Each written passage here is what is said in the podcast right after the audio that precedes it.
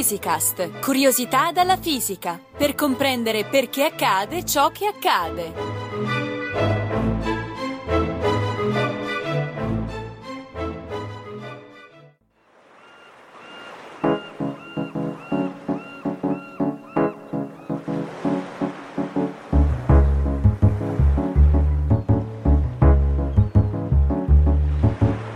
L'equazione E uguale mc al quadrato è ormai più che familiare al pubblico. Chi non l'ha letta su un libro l'avrà certamente incontrata in qualche documentario televisivo o vista stampata su qualche maglietta.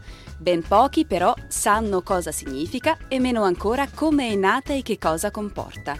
Ve lo raccontiamo in questa puntata di Physicast proseguendo la nostra serie sulla teoria della relatività, curata da Gianluca Licausi dell'Istituto Nazionale di Astrofisica. Comincerò leggendo una citazione. La massa di un corpo è una misura del suo contenuto di energia. È possibile che usando corpi il cui contenuto energetico sia variabile in grado elevato, ad esempio i sali di radio, la teoria possa essere messa alla prova con successo. Siamo nel 1905, più di cento anni fa, e con queste parole Albert Einstein chiude un articolo di appena due pagine e mezza tanto breve quanto semplice, nel quale deriva la sua celebre equazione E uguale mc quadro, uh-huh. secondo la quale l'energia, indicata con E, è uguale alla massa, m, moltiplicata per il quadrato della velocità della luce, indicata con la lettera C dal latino celeritas, che vuol dire velocità. Il suo significato, rivoluzionario, è che la massa è una forma di energia, nonostante noi la percepiamo come molto diversa. Gianluca, ti fermo subito.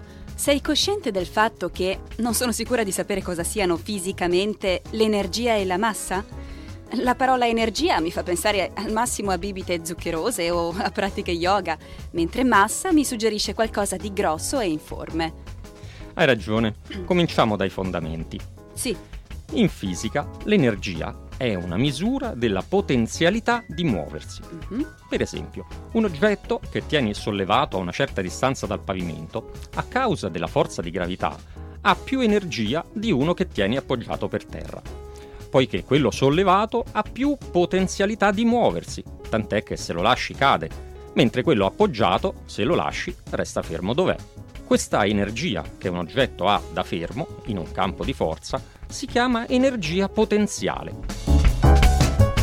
Quando l'oggetto si muove, si porta appresso l'energia potenziale che aveva da fermo e che ora cambia nome in energia cinetica, ma esprime ancora una potenzialità di movimento, cioè quella di mettere in moto un secondo oggetto se lo colpisce, come tra due palle da biliardo. Sì, così è chiaro. Però ci sono oggetti che hanno un'energia anche senza muoversi, vero? Per esempio, un termosifone emana calore, che mi pare una forma di energia perfino più evidente. Certamente, ma come abbiamo visto nella puntata di Physicast su caldo e freddo, mm. il calore è l'energia cinetica che si trasferisce dagli atomi del termosifone all'aria circostante e infine a noi. Ok, direi che dell'energia mi sono fatta un'idea. E invece la massa?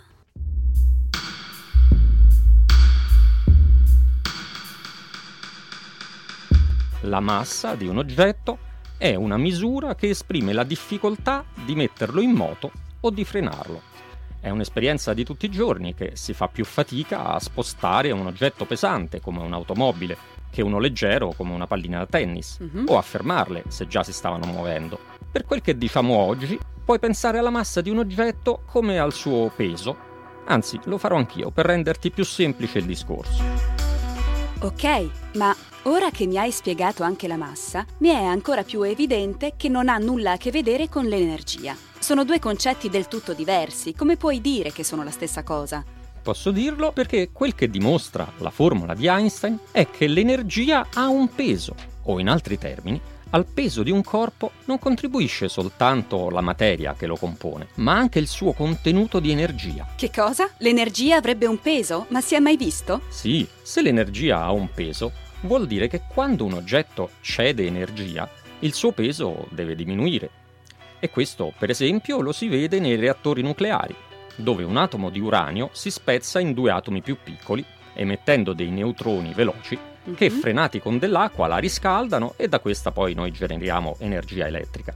è quella che si chiama fissione nucleare.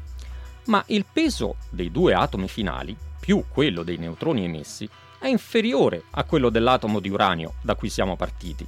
Ah, e dov'è finito il peso che manca? Prova a indovinare. Ti dico soltanto che se misuri l'energia del calore prodotto, la trovi esattamente uguale al peso mancante moltiplicato per c al quadrato, come dice la formula di Einstein. No, quindi è l'energia cinetica dei neutroni che ha portato via il peso che manca? È incredibile. E ancora più incredibili sono le conseguenze. Per prima cosa, dire che l'energia sottrae peso all'oggetto che la produce Mhm. vuol dire che l'energia che si può estrarre da un corpo è limitata e infatti non potrai tirarne fuori una quantità superiore al suo peso. Ma ancora più strabiliante è che se riesci a estrarre questa energia limite, per esempio facendo collidere un elettrone con la sua antiparticella, il positrone, il loro peso si annulla Mm. e le due particelle scompaiono in un lampo di luce, trasformandosi in una coppia di fotoni. Questo processo si chiama annichilazione materia-antimateria e l'energia che si ottiene è esattamente pari a E uguale mc al quadrato. Wow, davvero? Sembra pura magia. No, avviene davvero. E si vede pure il contrario, coppie di fotoni che scompaiono producendo elettroni e positroni, cioè convertendo in materia l'energia luminosa. Mhm. Perciò se il peso delle particelle può convertirsi in energia luminosa o in energia cinetica, anche questo peso esprime una potenzialità di movimento, quella che si attua quando questa energia concentrata viene liberata. La massa, quindi, è anch'essa una forma di energia. Scusami, ma non fu proprio un famoso fisico a dire che nulla si crea e nulla si distrugge?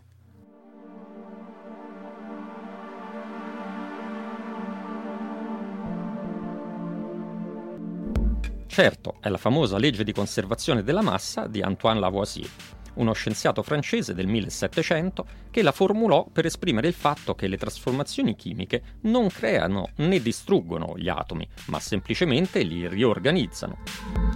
Per esempio, se fai bruciare un ciocco di legno, pian piano il legno si consuma, generando luce e calore, Mhm. e lasciando un residuo di cenere nel caminetto e di fumo nell'aria. Ma se conti gli atomi del legno, quelli dell'ossigeno consumato e quelli della cenere e del fumo, trovi che sono gli stessi di prima. Mm. In chimica la materia non si consuma mai, si riorganizza soltanto in composti diversi. Perciò Lavoisier ne concluse che si doveva conservare. Oggi però sappiamo che non è così, perché la combustione genera più energia di quella usata per innescarla. E secondo la formula E uguale mc quadro, questa energia deve togliere peso alla materia che brucia. Ma se non si perde neanche un atomo, come fa il peso a diminuire? Il peso diminuisce perché l'energia prodotta era già contenuta nel ciocco di legno e nelle molecole di ossigeno, in qualità di energia potenziale della forza elettrostatica che teneva gli atomi uniti nelle molecole della cellulosa e degli altri componenti del legno. Se, come ha scoperto Einstein, l'energia ha un peso, anche l'energia potenziale del legame tra gli atomi contribuisce al peso delle molecole. Perciò, quando la combustione riorganizza gli atomi e libera parte di energia potenziale in forma di calore e di luce, nelle molecole della cenere rimane un'energia minore e quindi pesano di meno. La formula di Einstein, però, ci dice che all'energia in gioco nella chimica corrisponde una diminuzione di peso troppo piccola per essere misurabile. Per questo Lavoisier non la poteva vedere e nemmeno immaginare. Fantastico. Però mi sfugge un particolare. Se il peso dell'energia è così piccolo che non lo si può misurare, come ha fatto Einstein a vederlo? È la domanda che mi aspettavo. Ecco. La risposta deriva dall'applicazione dei concetti che abbiamo introdotto nella nostra puntata sulla teoria della relatività. Ricordi su cosa si basa questa teoria? Sì, sul fatto che un raggio di luce viaggia alla stessa velocità tanto per chi sta fermo quanto per chi lo insegua a una velocità vicina alla sua. Un'evidenza sperimentale che ha del paradossale. Brava, e ricordi come Einstein spiegò questo paradosso? Beh, in quella puntata rimasi così di stucco che non lo dimenticherò facilmente. Lo spiegò ammettendo che quando un oggetto si muove, il suo tempo si dilata e il suo spazio si contrae, cosa che poi gli esperimenti hanno puntualmente verificato. Esatto. Ora, dopo aver fatto questa scoperta, Einstein andò subito a vedere se avesse delle conseguenze nel resto della fisica. E Mhm. così trovò che la sua teoria spiegava molti fenomeni che i fisici già conoscevano, come ad esempio l'elettromagnetismo ma che ancora non sapevano spiegarsi. Uno di questi fenomeni è il cosiddetto effetto Doppler. Mm. Per il quale, quando viaggi in macchina e guardi un lampione che ti sta davanti, lo vedi più blu, ma dopo che l'hai superato, voltandoti indietro, lo vedi più rosso. Mm. Un po' come avviene con l'ambulanza, il cui suono è più acuto quando si avvicina e più grave quando si allontana. Ma boh, io non l'ho mai visto un lampione blu, tantomeno poi uno che è blu da un lato e rosso dall'altro. no, certo, non potresti. È un effetto troppo piccolo per essere visto ad occhio nudo. Ci vuole uno strumento chiamato spettroscopio, uh-huh. che è fatto apposta per misurare con precisione il colore della luce. Ah. Ora, l'aspetto che più ci interessa dell'effetto Doppler è che l'energia della luce dipende dal suo colore nella sequenza dell'arcobaleno, così che una luce rossa ha meno energia di una luce blu e una luce gialla ha un'energia intermedia. Ah, e quindi? E quindi, finché ti muovi, osserverai che il lampione emette più energia dal lato blu che dal lato rosso. La relatività però ci dice che l'aumento di energia dal lato a cui ti avvicini è maggiore della diminuzione di energia dal lato da cui ti allontani. Perciò un lampione visto da una macchina in corsa emette in totale più energia che visto da chi sta fermo.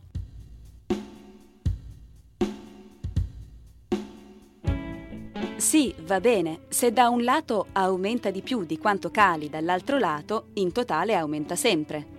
Infatti, perciò l'energia che rimane nel lampione diminuisce di più se la misuri in movimento che se la misuri da ferma. Uh-huh. Ora, sarai d'accordo con me che quando un corpo si muove contiene più energia di quando sta fermo. Per esempio, un oggetto caldo ha una certa energia dovuta alla sua temperatura. Ma se inoltre si muove, ha in più anche un'energia cinetica, cioè un'energia di movimento.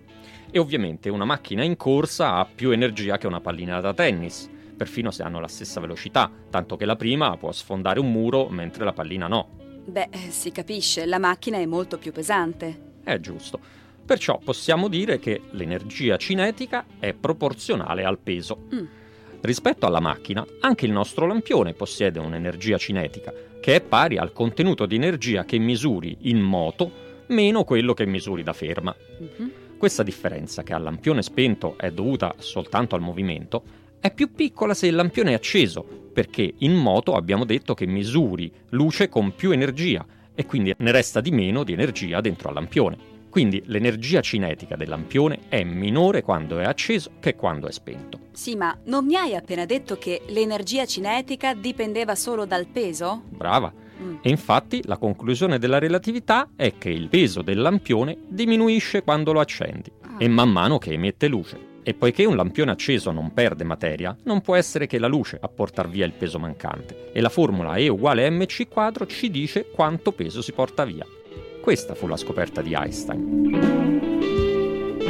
L'energia stessa deve avere un peso. Davvero incredibile. Senti Gianluca, ma se la dimostrazione è così semplice, come mai nessun altro fisico ci aveva pensato prima? Perché senza la relatività questo ragionamento non si poteva fare. Per la fisica di allora, quella di Newton, un lampione emetterebbe la stessa energia sia visto da fermo che visto in movimento, ma Einstein ci ha mostrato che le cose non stanno così. Certo, pensare che l'energia abbia un peso non è per niente intuitivo. Già, ma ti permette di vedere la materia in un modo nuovo mm. e di calcolare quanta energia vi sia effettivamente contenuta. Poiché la velocità della luce è enorme, quasi 300.000 km al secondo, uh-huh. la formula ti dice che se convertissi totalmente in energia un solo grammo di materia, ne otterresti una quantità così grande che ti basterebbe per tenere tutte le luci di casa e tutti gli elettrodomestici accesi per quasi 3.000 anni di seguito. Oh, mamma mia, ma allora perché non la usiamo tutta questa energia?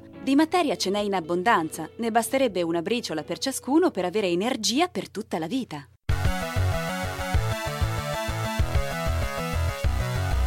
Beh, è proprio ciò che si vorrebbe fare. L'unico problema è che non è così facile tirarla fuori, ah. perché la maggior parte di essa si trova dentro al nucleo degli atomi ed è l'energia potenziale della forza nucleare che tiene uniti protoni e neutroni a formare il nucleo atomico. Uh-huh. Per sfruttarla è necessaria una reazione di fusione nucleare. Ne ho sentito parlare. E come funziona?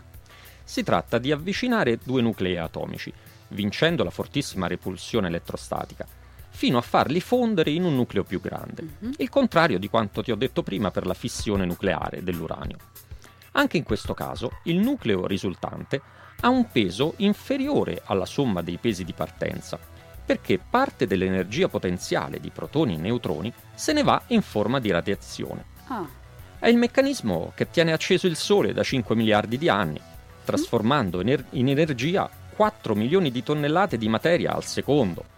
Un prototipo di reattore a fusione, chiamato ITER, è già in fase di costruzione e se l'esperimento riuscirà, in futuro avremo molta più energia a costi inferiori e con meno probabilità di incidenti nelle centrali attuali. Beh, allora buon lavoro.